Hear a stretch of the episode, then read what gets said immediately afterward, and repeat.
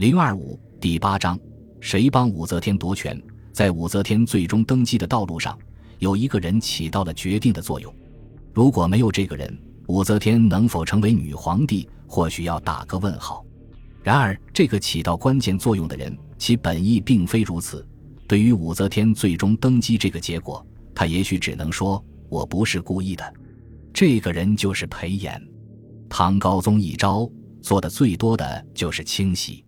先清洗掉长孙无忌这些老臣，而后又清洗掉李义府这些功臣。政治斗争打得热闹，可国家大事也要有人干活儿。一个能干活的人就这样得到了武则天的赏识。裴炎，裴炎是山西闻喜人，出身于当地的裴家大族，曾在弘文馆就读，后来在科举中及第，得以进入仕途。这样一个世家大族出身的官员。原本是很难入武则天法眼的。裴炎入仕后，从基层做起，先在山东、河南等地做过地方官，后又回中央做过御史。而他崭露头角，却是拜这时期唐王朝遭遇的极端天气事件所致。从公元六百七十五年开始，承平日久的唐王朝突然遭遇到了极端天气的困扰，原本富庶的唐朝关中地区竟然连续三年大旱。庄稼颗粒无收，偏偏就在这时期，唐王朝还在进行与吐蕃争夺安西四镇的战争，西北战场战事不断，国家经济捉襟见肘。唐王朝原本巴望着先熬过灾年，等着第二年灾情过了，自然也就缓过来了。可偏偏这次自然灾害持续的长，一年甚似一年，唐王朝的粮食储备也见捉襟见肘。当时还是御史的裴炎果断建议，立刻停止在西域的战争，调边军回关中，引黄河水灌溉关中，缓解旱情。这个看似疯子一般的建议，在当时几乎遭到了举朝的反对。但关键时刻，武则天支持他，唐王朝也暂时停止了对外的征伐。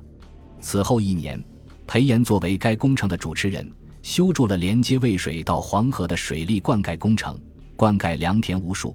事实也果然不出裴炎所料，这场剧烈的旱灾竟然一直持续到公元六百八十一年。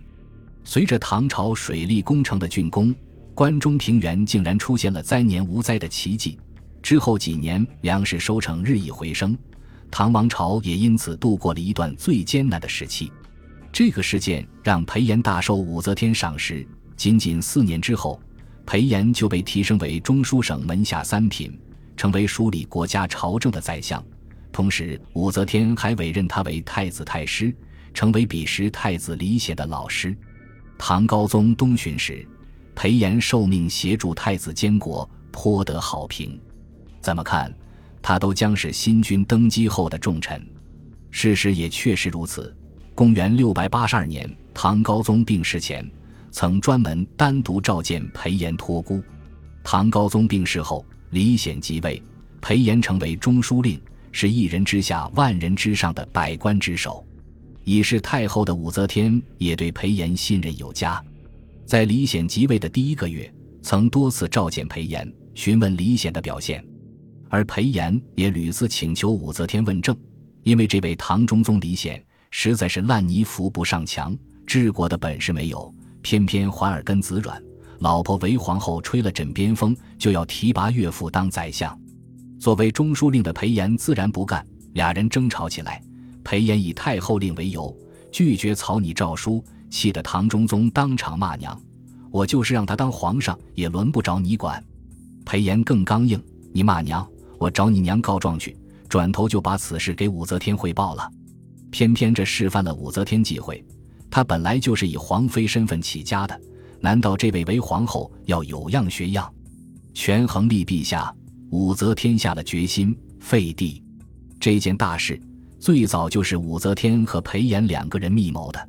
作为唐高宗的托孤大臣，裴炎出谋划策，先建议武则天调忠于他的军队入京换防，撤换京军左右羽林的部将。到公元六百八十三年二月初六，裴炎代表武则天宣诏。废除唐中宗李显的皇位，流放岭南。废帝之事之所以顺利，主要还是裴炎出面，说服了当时各位掌握大权的群臣，但口子一开，就八匹马也拉不回来了。次日，武则天宣诏立小儿子李旦为帝。这位李旦倒不像他哥哥那般荒唐，但他喜爱文学，沉于音律，唯独对治国没兴趣。登基后就一直居于别殿，国家大事尽由武则天掌握。至此，武则天夺权就剩下万里长征的最后一步了。偏偏这最后一步，裴炎不干了。此时，武则天的娘家宗族已经开始参政，裴炎与武则天的决裂正从此开始。武则天的侄子武承嗣建议追封武家七代先祖，忠于唐朝的裴炎坚决反对，认为这是僭越。不过这时候的裴炎仍对武则天有幻想，他只希望武则天能够辅助弱军。在他眼里的武则天是精明能干的女强人，却更是大唐的儿媳妇。所以裴炎苦口婆心，多次劝解武则天，并拿吕后的事情做例子，希望武则天不要越轨。但武则天这时候做皇帝的念头已经十分坚定了。裴炎从十多年来的得力助手变成如今的绊脚石，偏偏裴炎还在继续坚定信念。公元六百八四年，徐敬业扬州起兵反对武则天专权，武则天向裴炎问计，裴炎认为只要武则天归正于皇帝，叛乱自然平息。结果武则天大怒。裴炎被当场下牢狱，十天后被斩首。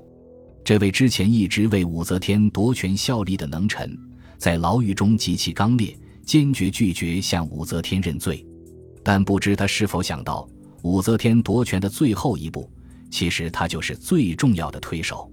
裴炎的死以及之后徐敬业叛乱的迅速平定，让武则天搬开了成功登基的最后两块绊脚石，然后。